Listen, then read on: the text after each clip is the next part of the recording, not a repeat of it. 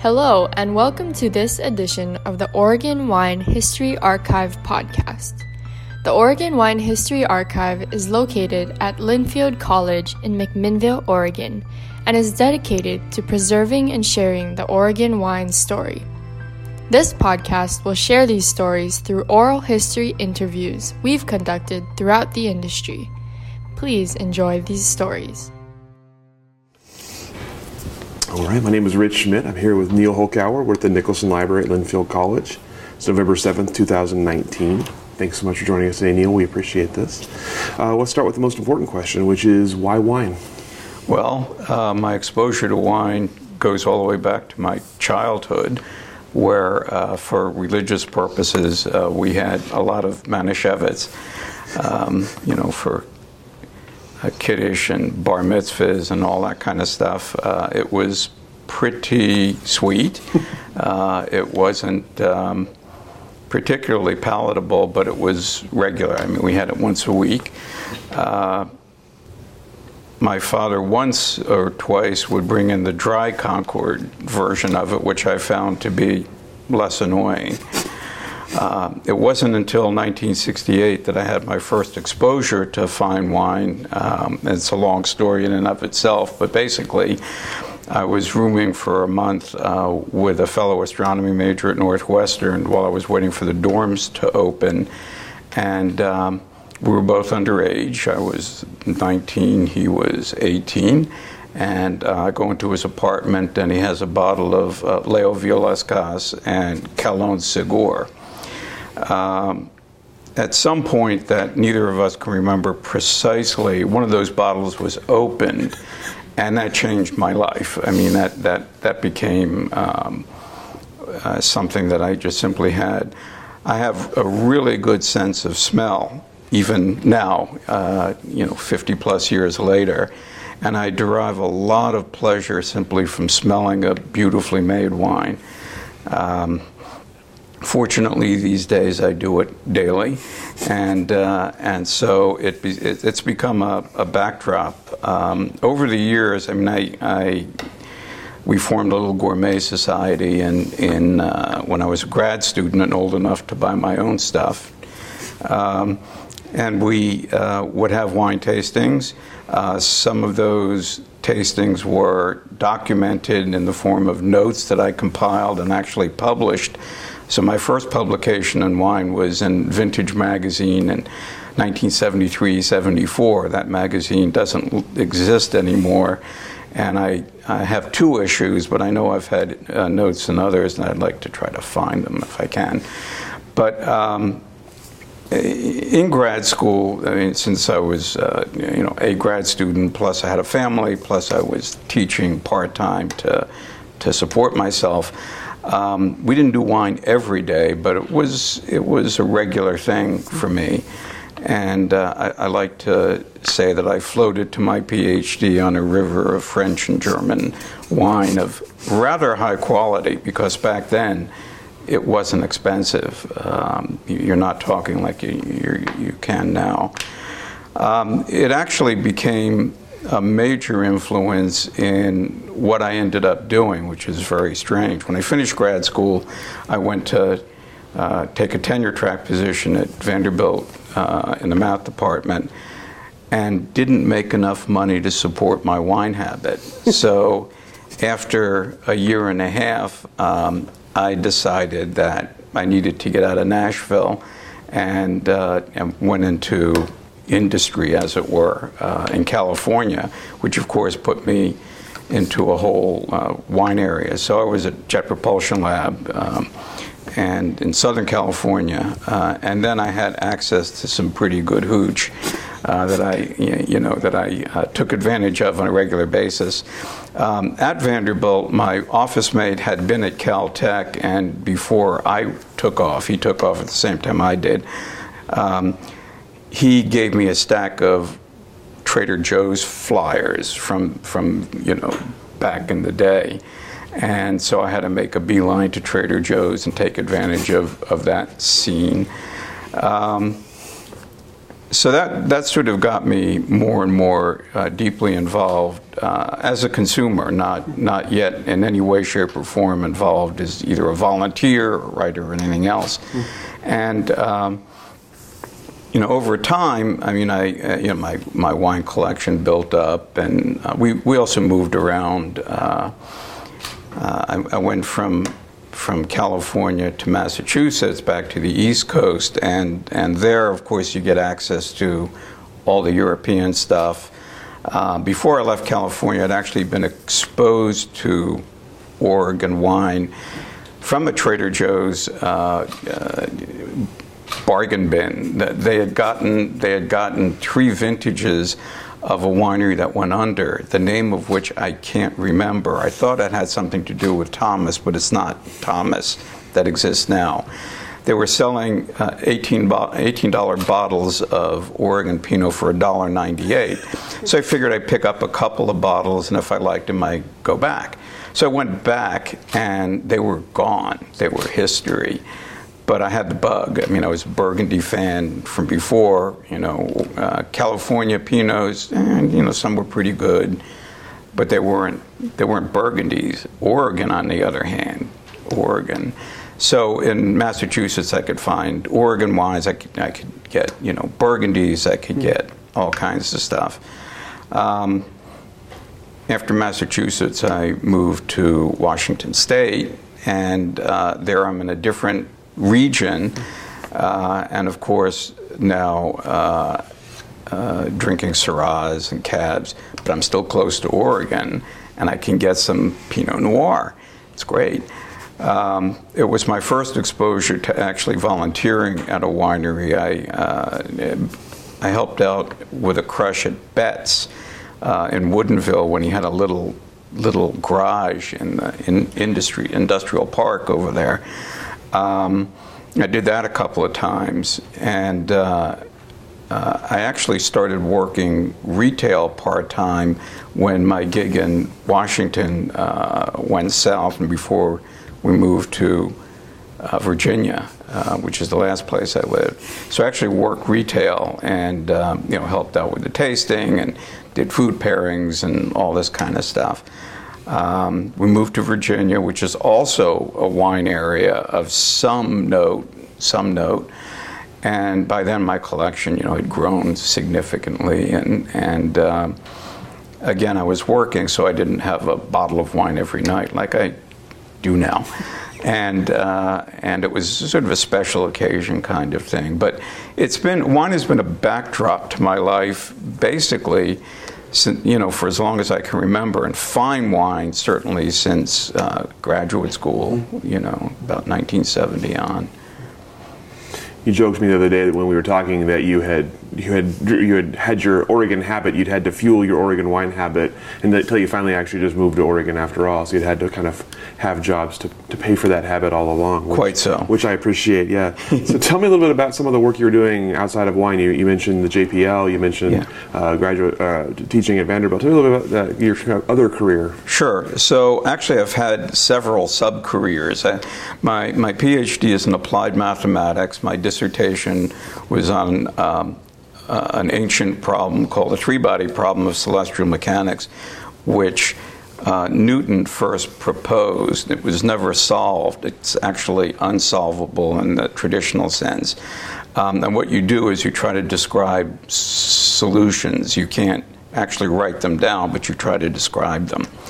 Um, so, in order to do that, you you apply a lot of uh, analysis, uh, high level mathematics. Um, what it does is it gives you credentials to teach math.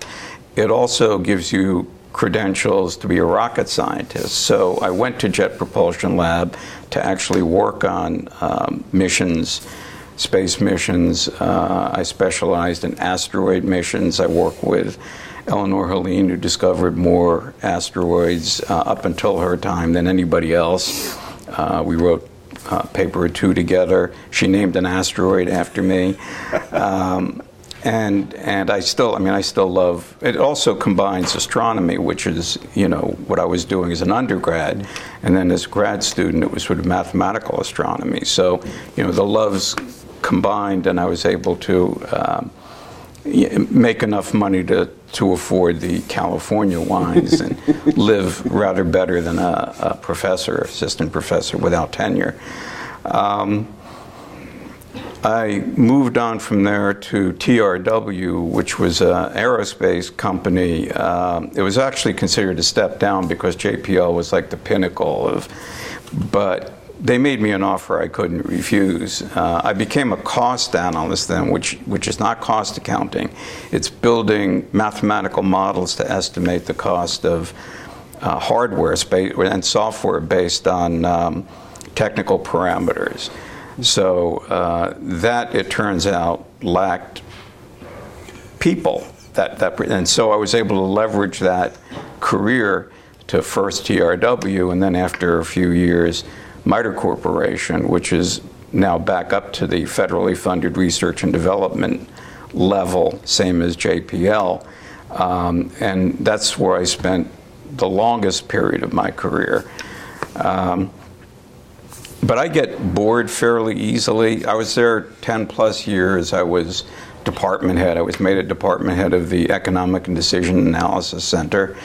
And um, uh, when I didn't get promoted to the level I thought I should, uh, I was recruited away by a friend from JPL who started a software company in Redmond, Washington, and um, and I eventually end up being the, C- the CEO of that. Uh, and uh, um, from there, uh, things changed. I did the little gig in the in the wine shop, um, and then I went to Massachusetts, uh, not to Massachusetts. I went from Massachusetts to mm-hmm. to uh, uh, Washington State. Um, I had, by the way, uh, in between MITRE Corporation and, and the software company I was in, I actually worked for a week in a wine shop in West Concord that was owned by one of my bosses at MITRE. His family, it was like a family business. So it was my first retail experience in like 1998. It was a lot of fun.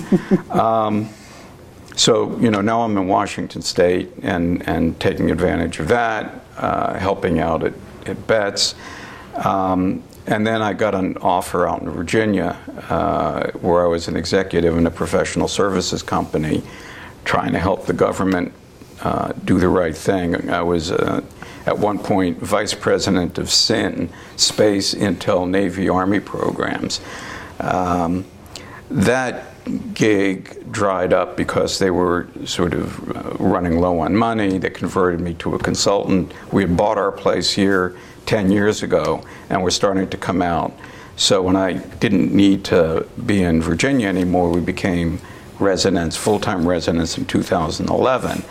Um, by then, I had already been starting to do a bit of the writing, and I gave you that copy of my first uh, technical article on wine that was published in the Journal of Wine Research in 2009 where I combined my love of math and, and decision analysis, which I had gotten into, with wine and redid the Judgment of Paris tasting um, and demonstrated that if you use a mathematically more defensible method, uh, the Haut-Brion, the 70 Haut-Brion, comes in, uh, in first place and edges out the Stag's Leap.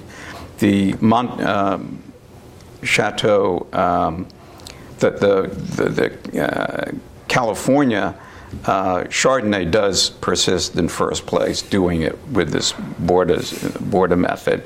Um, we celebrated the publication of that paper with, by actually procuring a bottle of the 70 Haut-Brion, which turned out to be flat out terrific even 39 plus years later.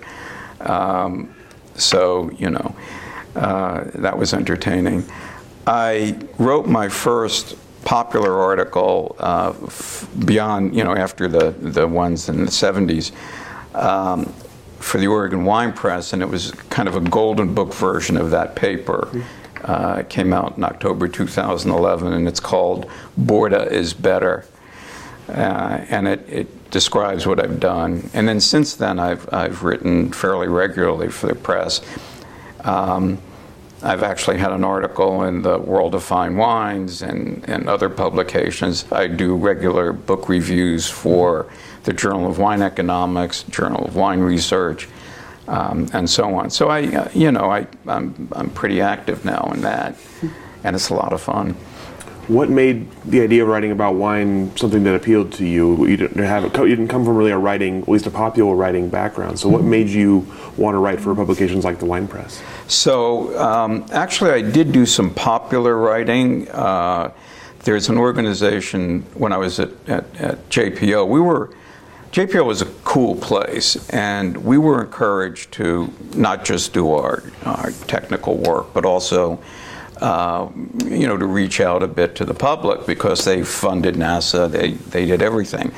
So I was involved in, in some popular writing uh, on the asteroid missions, on asteroids.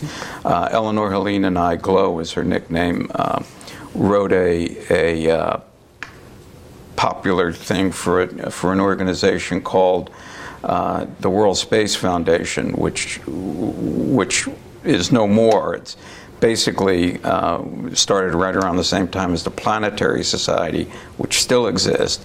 I was technical editor of their uh, issue on asteroids in like 1983. I would give popular talks on asteroid missions at various scenarios. So I was a popularizer as it was. I also like writing. Um, I, uh, you know, uh, my dissertation has more symbols than words in it, but it was still deemed one of the best written dissertations in, in two years at Northwestern. So, you know, uh, now that may not be saying much since mathematicians are not known for being particularly um, eloquent, but but I tried. I mean, I have to explain things to myself, and I take that and I I use that uh, when I when I popularize anything. So um, it's really funny. Uh, Hilary Berg, who's the editor, was shocked when I first started submitting articles because she had never known that a mathematician could write. it's like, okay, uh, I've been doing it for a while. Um, and and uh, the way I go about writing a, a piece is not that dissimilar to thinking about math because you state a, you state a proposition, a theorem, a corollary, or something like that, and then you you work out the details underneath, and then uh, not so much formally in math do you say, okay, uh, this is what I told you. You just basically say, QED, I'm done, you know. But in, in popular writing, it's again, or, or in presentation, it's again where you tell them what you're going to tell them, you tell them, and tell them what you told them. In the journalism business, your first line should be the lead, right? You, and so you don't bury the lead, as they say. You put the lead uh, up there, that becomes your proposition. You make your case, backing it up, and then you wrap up so that people know what you've done. Um, I also I like words. I like puns you know, I like alliteration, and uh, um, writing gives me the opportunity to do that. It's it's not that it's an easy thing that you can do, but it's a hell of a lot easier to come up with a new than you know than coming up with a new theorem in a 300-year-old discipline that's been picked over by some pretty smart folk. So you know, it's a way of staying um, mentally interested and active and so on, uh, but still press your brain and, and get something out, you know, before the next ice age. Um, What's unique about wine writing as compared to the other kinds of, of writing you've done? Well, um, in, well, clearly the subject matter, which itself is broad beyond belief. Um, there's more uh, contacts. So some a lot of the stuff I do are profiles. Mm-hmm. Um, I profiled, for example, Don Hagge because he's a fellow rocket scientist. Mm-hmm. It was a natural.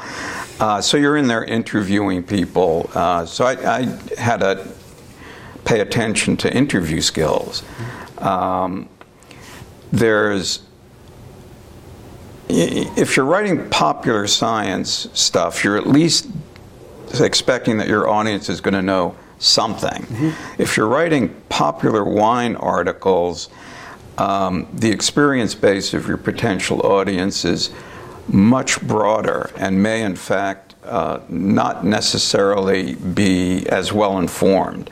So you have to be respectful of that and then bring them along to the point where they um, they're interested to continue reading the article. So you know I do that. Uh, I use big words because I look for precision and, and all that kind of stuff.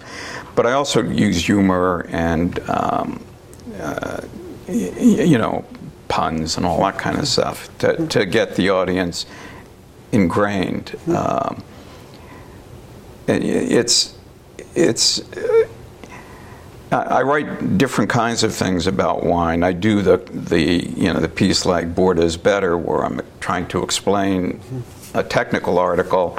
I do reportage in the form of you know uh, opening a new tasting room or somebody's celebrating an anniversary. Uh, Hilary sent me off to do the first weed and wine tour after yeah, maybe she thought because I was around in the 60s that that was a thing that I would be interested in, but you know, I don't do weed. I had, I had, and still can have security clearances. You know, just nope. Um, but it was fun. Uh, so I do that kind of stuff, and um, the the articles. Some articles write themselves. Mm-hmm. Uh, that one kind of did because it was a flow. You were picked up, you went to a weed shop, you went to a winery, you left. That one's pretty easy. Um, but then some you have to kind of mold and and and and uh, create yourself. Um, I quite honestly prefer the latter uh, because it does keep the brain going. Uh, I do all because uh, you know, I like doing Hilary a favor when she asks me because she publishes my stuff. um, and I also am open to surprises. You never know. You just never know what you're going to run into. Um, I still do, I still write technical articles. Uh, I had an article come out this year called The Power of None uh, that that's voting theory, but it actually has application in wine tasting. It's an open source article. You can find it. Uh, it came out in Sage Open. Um, it has applications in ranking wines. Um, and I gave a talk. I'm a member of the American Association of Wine Economists, which gives me a chance to travel to different wine regions. The meetings are held all over the world. And um, and I give talks uh, at their at their annual meetings. Um, and I did one called uh, "How to Decide, How to Decide," which which is chiding them to some extent on using mathematically indefensible methods for aggregating preferences and showing them how to do it right, you know. And uh, this power of none actually is is uh, references an application of, of that and vice versa. In the, in the, in the uh, presentation, I, I cite that as it was in, it was submitted, it hadn't been published yet. So I, I look for that connection. I think that that's a comparative advantage I have in writing about wine is I'm a mathematician. I love math. I love explaining math. I love wine. I love explaining wine. It's kind of a nice marriage there.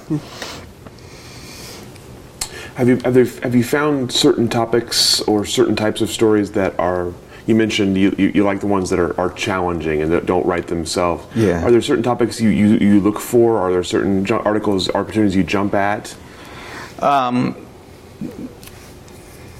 yes and no. There is a, an article that I would like to do someday that I just haven't gotten around to. Uh, it'll take some effort.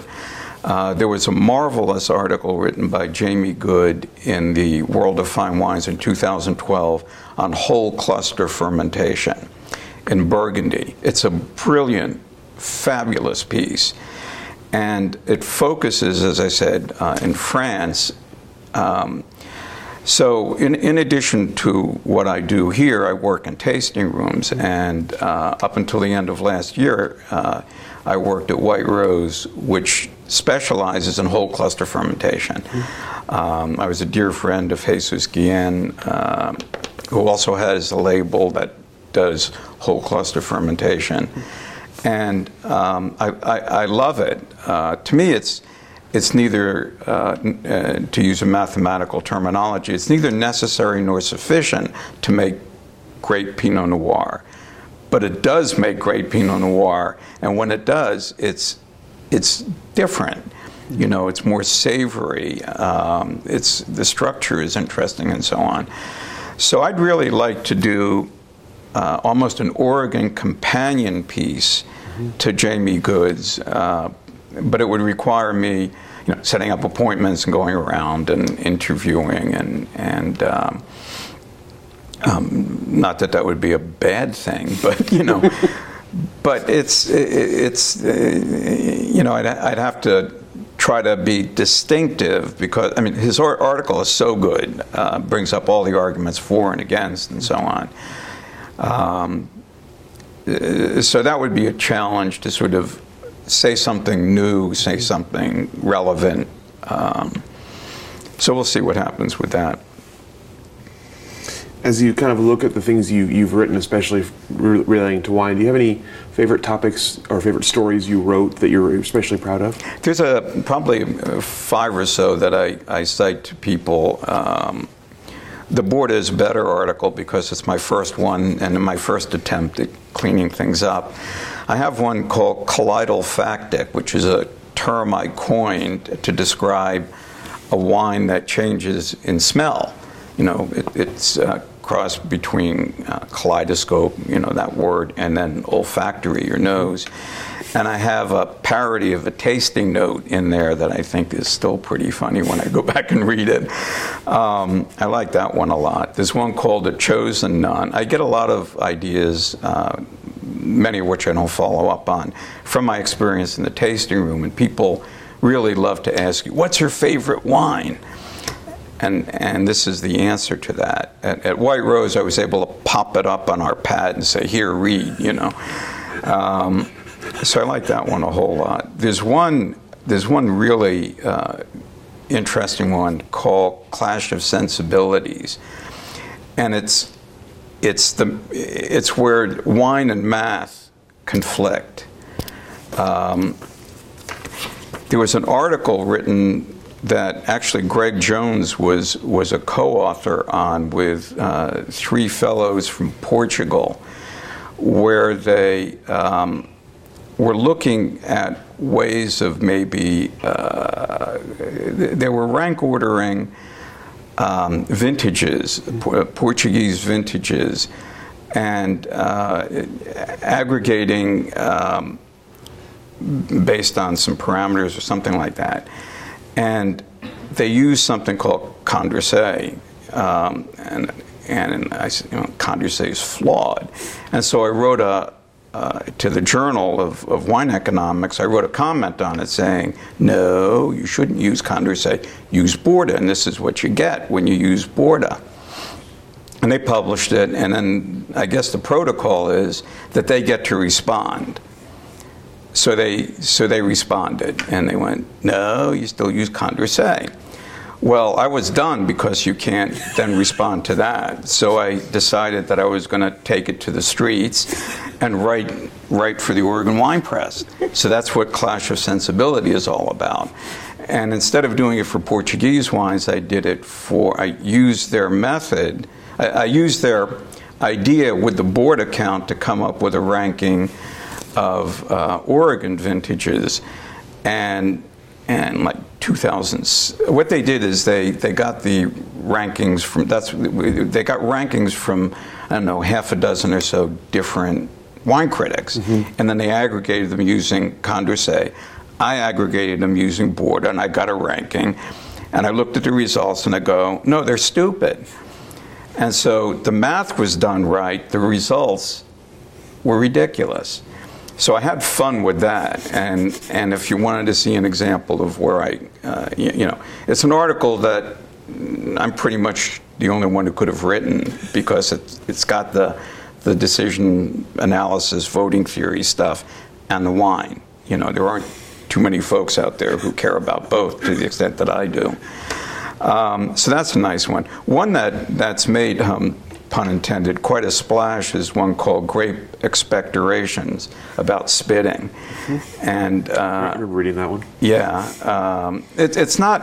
It's not one of my favorites, uh, although I think it's awfully good. But uh, it, it, m- my colleague in the tasting room at White Rose would show it to everybody, so uh, it, it developed a bit of a fan club over there. Um, so that you know, that's kind of a rundown of some of my my personal uh, pre- preferred ones. Yeah.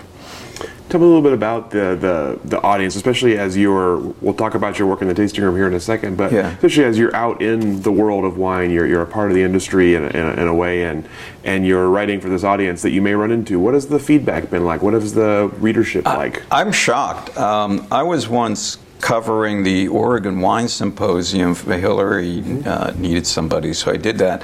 And I'm, you know, you wear your name tags and stuff.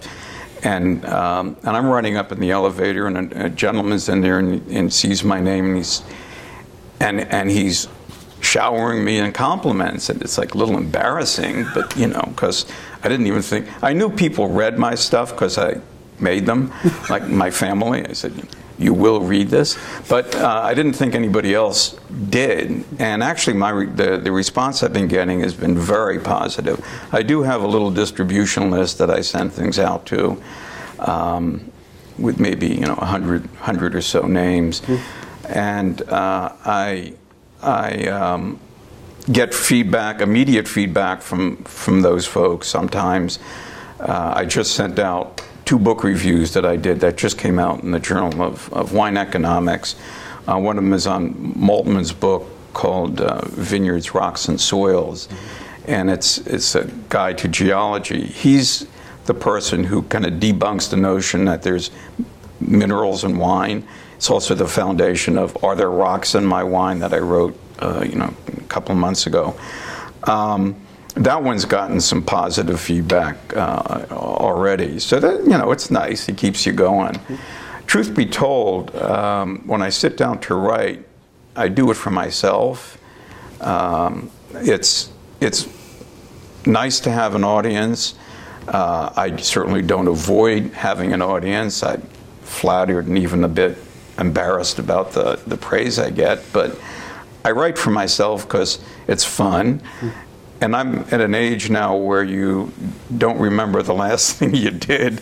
So if you go back and read a piece uh, from months or years ago, it's like fresh. And you go, hey, that's pretty good. You've done good, kid. so um, that's that's fun. You know, that's a lot of fun. But yeah, I, I I'm getting more invitations to you know to go to events, to cover things. You know, I'm I'm certainly now considered uh, part of the Oregon wine media, which is nice. It's great. yeah. In addition to that, you, you mentioned your work at White Rose and now uh, at Tell me yeah. about uh, that part of the industry and, and, and kind of dipping your toe into the, the customer service side of things. So um, I had the experience in retail from uh, you know the two shops that I work with, and when I moved here, uh, you know we looked around to figure out where precisely in this area we'd settle.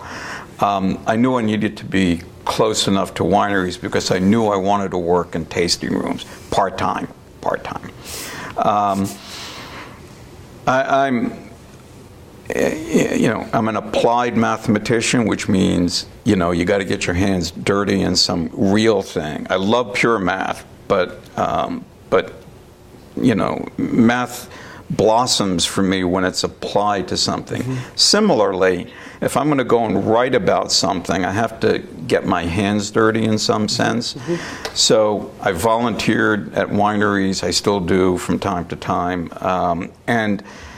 Uh, I, I also love to talk about wine, as you can tell in this interview, uh, and and and so an opportunity to get out of the house, uh, talk about wine, uh, be part of the industry, is to work in the tasting room, and. Um, uh, I particularly enjoy engaging with folks. Uh, and then you get all kinds of folks. I mean, I, I worked at White Rose over six years, and I mean, I'd get professors in there, and then we start talking math, which they don't expect to do with a guy on the other side of a tasting room bar. And, you know, out comes the napkins and the pen, and you're scribbling and, and, and giving them stuff. And, and that's, that's fun. And in between, you're pouring and gabbing about the wine and talking about where it comes from and, and all that. Um, and the day, day goes by and uh, once in a while you pick up an idea for for a uh, an article, um, like when they keep asking me what's your favorite wine, you know. Uh, so that's kind of nice. Um, you also, when you work at a tasting room like I did with White Rose, when you're at the winery, you're in where the action is. And, and like I said, I was, I was dear friends with Jesús. His brother was tasting room manager. And, you know, we I'd go down, I'd, I'd um, do barrel tastings, I'd you know, get the latest, I'd walk the vineyards, I'd taste the grapes. Uh, again, all of this I think gives me background which lends gravitas to my opinions in writing, uh, more so than if I just sat in, in, in, another city where there were no vineyards and no wineries and I made things up from whole cloth, you know. Um, you know, you know, when I write and say something, it's because I've seen it, tasted it, felt it, heard it, experienced it, and that's very important. That's the applied aspect, you know.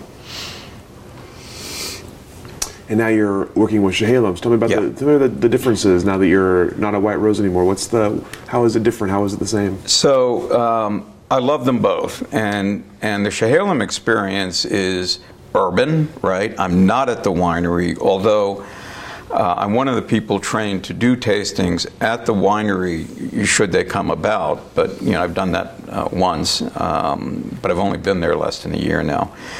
Um, so it's urban. Uh, you don't have the ability to say, you know, to, to walk somebody outside and say, that's where your wine came from. Instead, it's two and a half miles down the road or you know, 10 miles the other way or whatever. Um, if you've been to the White Rose tasting room, it's the it's an attic, so it's dark.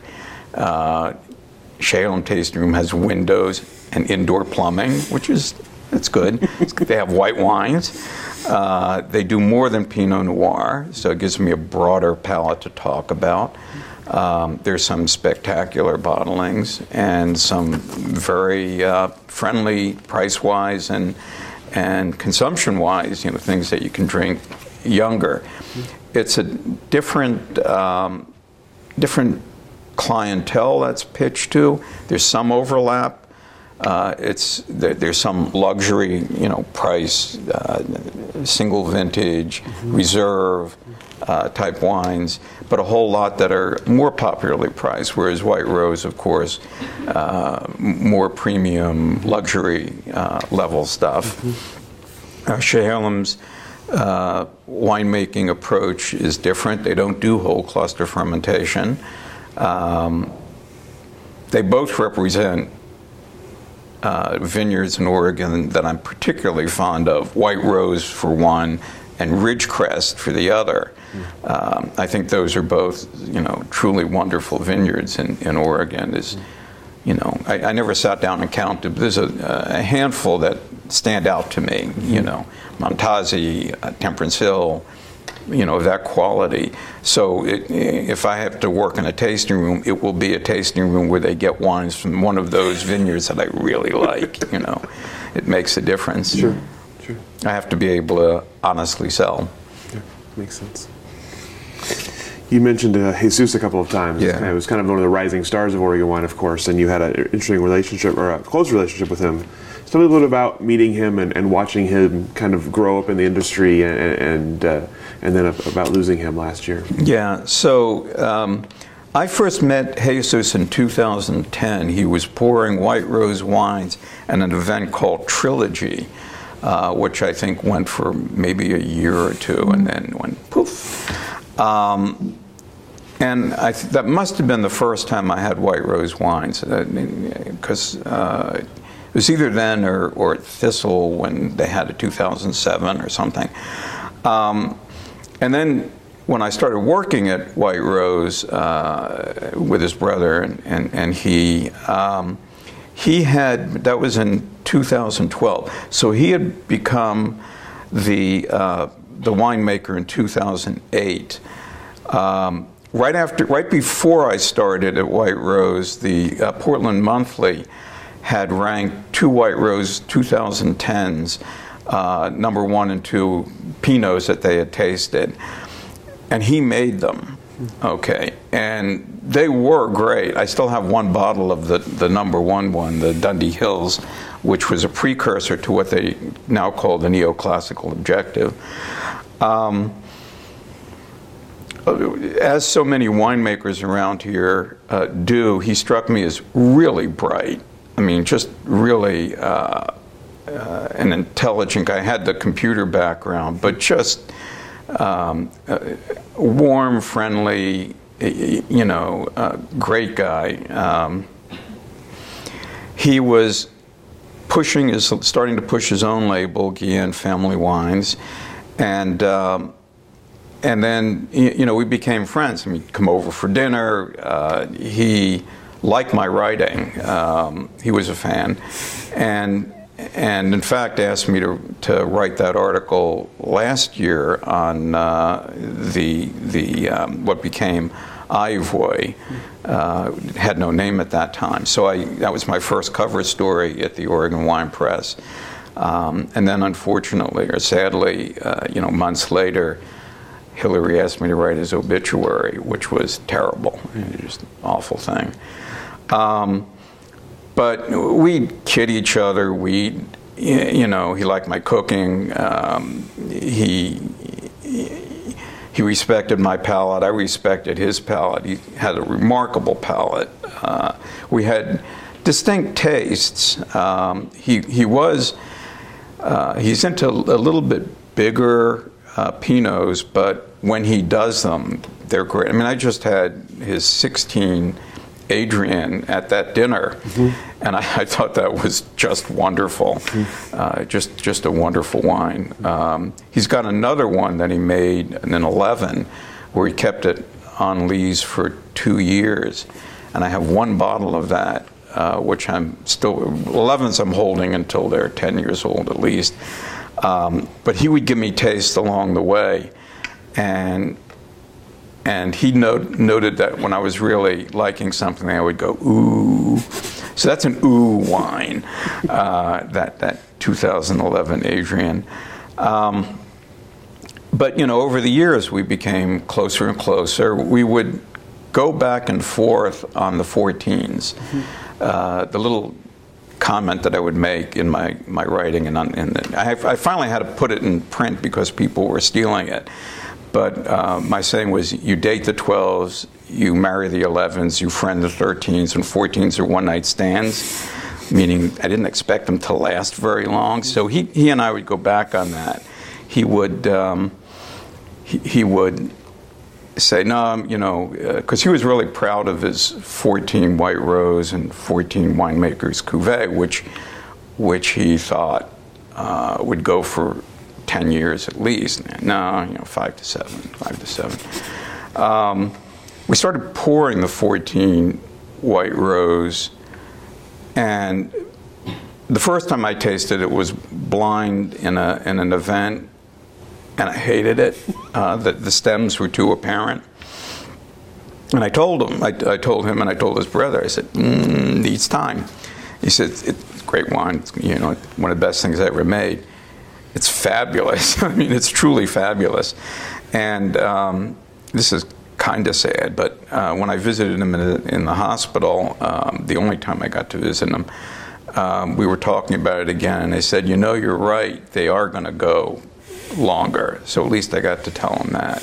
But um, I mean, just just to be working in there, I I found out because I showed up at work and, and uh, Gavin, the general manager, I'm walking in from the parking lot, tells me, and I had no idea it had gotten that bad. Uh, we knew it wasn't good, but to where it, where it happened. Mm-hmm. And, um, you know, so we're, we're open. I, mean, I asked him, we're going to stay open? He said, it's up to you guys. So I, I go in there and and um, my colleague uh, Margot was in there and said, what do you want to do? And and as we're talking, customers come in, so you just you just hunker down and, and go. Um, there was there was so much potential, you know, um, and you know we're still in mourning. Um, it's tough to lose to lose that talent and a friend. I mean, a really good friend. So. So you wrote about the formation of what, like you said, what is now Ai yes. and, and, you got then you got to attend their first fundraiser yes. on Sunday. So tell me about the kind of what's going through your mind as you've watched it actually become something that is, is actually exists and has a name. It's it's it was I was delighted. Um, uh, first of all, uh, I, I really love the fact that folks don't sit around and whine with an H about the the the problems and oh woe is me, you know, people aren't getting ahead. They hunker down and do something, um, and and I uh, I admire you, you know. I come from, I'm second generation American on one side, third on the other.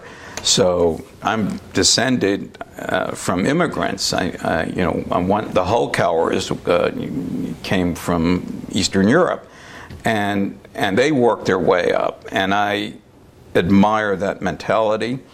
Um, you know, there was there was a lot of families working together, and I also, you know, being of the academic persuasion, I like teaching. I like seeing people learn and develop and figure out what they want to do. So I was thrilled when I was there on Sunday night to see that um, it's gone from a no name organization to a name to 501c3 status to a real plan involving taking at least a dozen folks from the vineyards, putting them in the, in the classroom, and letting them figure out you know, with skills, what they want to do next. I think that's just fabulous. So um, I pitched an article to Hilary uh, for February. I haven't heard back, but I'm going to write it anyways. And and I look forward to to chronicling their success. I mean, it's just it's a it's a wonderful thing. So to back up a little bit, uh, you sort of you became interested in Oregon through its wine, and you kind of circled around it for a while, and you finally settled here. So tell me about your initial impressions of the Oregon wine industry, maybe before you got here, and then especially yeah. once you got here, and sort of how you've seen how your impressions have changed. So. Um, the first time I set, I already told you about the first times I tasted Oregon Pinot. First time I set foot in Oregon was in 1990. There was a conference, um, uh, uh, uh, aerospace conference that I went to, uh, American American Association of whatever. I, I, don't do it anymore, so I don't remember the name. I'm not in the organization. Um, but it was, you know, we decided, I mean, I'm in Oregon, and we went out for dinner one night um, to Jake's in Portland, and I had a bottle of I can remember exactly what I had. I had a bottle of Rex Hill uh, Pinot Gris, and we had a bottle of Adelsheim um, Pinot Noir. And stuff's really good. yeah, want some. Um, so after the conference, I, I went. Uh, I was with a young lady who worked in. in I was at MITRE at the time. Worked in, in my uh, department, and um, you know, why don't we just sort of go into wine country, not knowing what, what the heck we were doing. and, and so we got in the car, it's Friday afternoon, we're driving, maybe we can stop at Rex Hill and pick up some of this Pinot Gris, you know. And, and we driving down, and of course it's closed. I mean, it just, I had never been to, to the Willamette Valley, Dundee, or anything else. Um, so, okay, well, we got to eat and I heard McMinnville's cool, so so let's go to McMinnville. So we're driving through uh, Dundee, and over on the side, I see something that says uh, Alfie's Wayside Inn. I said, That's really weird because Wayside Inn is in Sudbury, Massachusetts. We're in Oregon. What the heck? So then we keep going. We get into McMinnville, and it looks like any other suburb, and there was no obvious place to eat. I had no idea about Third Street, Nick's, mm-hmm. or anything else. So I said, you know what? Let's turn around and go back and eat at Alf's Wayside Inn. Find out what that's all about. So we go in, in there, and it's you know it's not very crowded. And we get seated, and there's a wine list. There's a reserve wine list, and this is in 1990. There was a 1985 Cameron Reserve Chardonnay for 25 bucks. I said, that. Mean, you get that, and it was it was wonderful. Um, the food was great too. Turns out the reason the place was called Alfie's Wayside Inn is because they had this cookbook that Vincent Price, the actor, assembled from recipes from all over the country, and one of them was Wayside Inn, and I think they took their dessert from that or something. So it's building up that Oregon is pretty damn good. Um, we, you know, so I'm back in Massachusetts, and we're getting, you know, Oregon wines here and there. Um, it wasn't until I actually, after Massachusetts, uh, came to Washington State, where we started coming down and, and drinking more. So then it was much smaller, more in, intimate. Um, the, there was no Chehalem tasting room. There was a trailer at the winery, and and uh, you, you bought your wines out of the trailer. Uh, prices were lower. Um, and, and there were fewer places to go to. Uh, over time, I mean, certainly, even in the time between uh, we bought our place 10 years ago and now the changes are profound. There are way more wineries. Um, you have this influx of, you know, some Californians, Burg- Burgundians, and so on. The reputation has skyrocketed. Uh, prices are both going up, and for for the value segment, uh, the number of office, offerings seems to be increasing, where the, the quality is is good. Mm-hmm. Um, I'm not going to mention any names, but uh, it wasn't that long ago that I did a review of a book by um, um, the guy who w- was the uh, um, it'll come to me. Uh, he, he, was the only reporter at the Judgment of Paris. Uh, I, I, know him. He was in the Wine Economist for a little bit, but he did a book on on bargain wines. Uh, his definition of bargain wines was under 15 bucks. You couldn't find anything in Oregon that was under 15 bucks, Pinot Noir wise, that was worth drinking. And I commented on that in the in the book review. Um, are we there yet now? Maybe in the smaller formats, maybe, but certainly um, maybe in the $20 range. You know, so over time, I think that's that's getting better, uh, and at the same time, we now have you know three-digit pinots. That's they're not uncommon, um, and they were rare back in the day. I mean, there's a whole, as I said, I'm in the wine economist and I have an interest in, in that sort of stuff. Um, I have concerns about pushing the prices up too high too fast if you're trying to capture a market. Um, there's an excellent little article in, in Wine Business News today uh, on that very point about, you know, don't go for premiumization. Keep in mind the fact that you've got to bring in an audience. Mm. Um, I'm an okay boomer, right? And and uh, we're kind of um, aging out. I'm actually a, an old boomer, uh, and we're the ones who buy the expensive stuff because we can.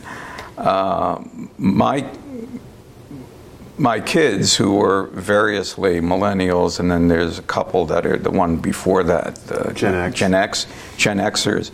Um, they're in various phases, but they don't spend a lot on wine if they buy it at all. Um, and then you know, the, the really younger millennials, uh, you've got those issues. So I think the, the industry is going to, um, and, and I think it is responding to the fact that if you're going to attract more people, you have to have value offerings and then um, keep the prices sane. I understand that that years of deprivation and not making any money and all that kind of stuff. The minute you get uh, notice and so on, the temptation is there to pop up, pop up the price. But you know, once you put it up there, you really can't bring it down. And um, without going into specifics, I have seen firsthand the effects of a price, uh, you know, a precipitous price rise or, you know, the steep price rise affecting the bottom line. Mm-hmm. I, have seen it. it. It just happens, you know. But um, reputation is fabulous. The wines are breathtaking. Uh, you know, I've been to Burgundy with uh, Scott Wright, who had founded Scott Paul. Mm-hmm. Uh, he's got that Caveau thing, and he tells you only 10% of the Burgundy producers are any good, you know, out of 3,000. He said the rest are coasting on reputation. I would flip that around and maybe make it 95, 5 that are excellent, and 5 that haven't figured it out yet. Um, it, it's that good, you know, it, it, it really is. It's, it's a joy to be here, you know. What do you see as you look ahead for the industry? Obviously, you talk about precipitous change even in the last decade. Mm-hmm. What do you see a decade out in the future? So um, I, I, hope to be chronicling it then, and uh, I, I, expect that um, you, there's some there's some things that are starting to happen now. There's this this uh, beginnings of a split between North and South. Uh, that has to be th- that has to be resolved, or it could become it, it could become an issue. Um, and I understand both sides of the argument. Uh, I, I, really do. Um, it's it's going to be hard for the for the first generation winemakers with no progeny to keep their businesses going. So there's going to be a lot more sales. Um, probably some consolidation. There's going to be some shaking out. Uh, you know, our, our economy, um, our, our economy is perceived to be good now, but everybody keeps thinking there's going to be a recession. I mean, if that happens, $100, $150 Pinot drop to the bottom of people's priority lists. And that'll happen overnight. Um, there's already a backlog of, of high end stuff. You know, 14 was an abundant year, 15 was an abundant year, and those things are still available. Um, so I think 17 was supposed to be pretty good uh, in terms of quantities. So these backlogs have to have to sell out. Um, maybe production needs to to reflect better what what's going to be saleable, you know, in a year or two. Um, I think it, it, it's going to be a clash of we made it on the world scene big time, undeniably, and economic reality, and how that's sorted out. Uh, you know, if I could, if I could have a crystal ball, I'd be a lot richer. Um, you know, I could have figured out the recession and all this kind of stuff and made money that way. But but somebody's going to have to, uh, and I'm, I'm sure. I mean, the folks I meet, they're they're realistic, uh, but they're also capitalizing on the fact that people come here, they they pay the prices at least for now. You mentioned that Oregon wine kind of captured your your interest personally from the very beginning, and, yeah. and especially Pinot Noir as, as a fan of Burgundy. So tell me, this many years later, is Pinot still that captivating to you? Do you still find it that exciting? Okay, I can I can tell you. Last night we had a bottle of 2008 Archery Summit Red Hills uh, Vineyard that knocked my socks off. Uh, I didn't expect it. I, I love Red Hills. Um, eights to me have been mostly really good. I'm a cool vintage guy. It was a warm vintage. This had a quality from the time I opened it, you know, through the time we finished it after dinner that just made me happy. You know, it just, it's like I, I, I went back to, to some of the best Pinots that I've tasted from Oregon and gone, yes, they're still, it's, and I got these in my cellar. it's great. I've got two more bottles. Um, so I, I don't, I, you know, I, I, am somebody who's restless and curious and changes. I mean, I change jobs frequently uh, for getting bored and for uh, financial opportunities so I could buy even more wine and so on. Um, but, but Oregon Pinot, Pinot in general, uh, has, has just kept its hold on me. Um, I I hear there was somebody who once said, "Oh, I get tired of Pinot." Said, when you get tired of Pinot, you tire of life. you know, um, I, I uh, I'm not tired of Pinot. I'm certainly not tired of life. You know, uh, no, they're they're wonderful, varied. Um, some are more to my palate than others. Oh, by the way, my palate changes. Mm-hmm. You know, there was a time that I was into the big ass reds. You know, you get bitch slapped by fruit. You know, whoom, yeah, hit me again.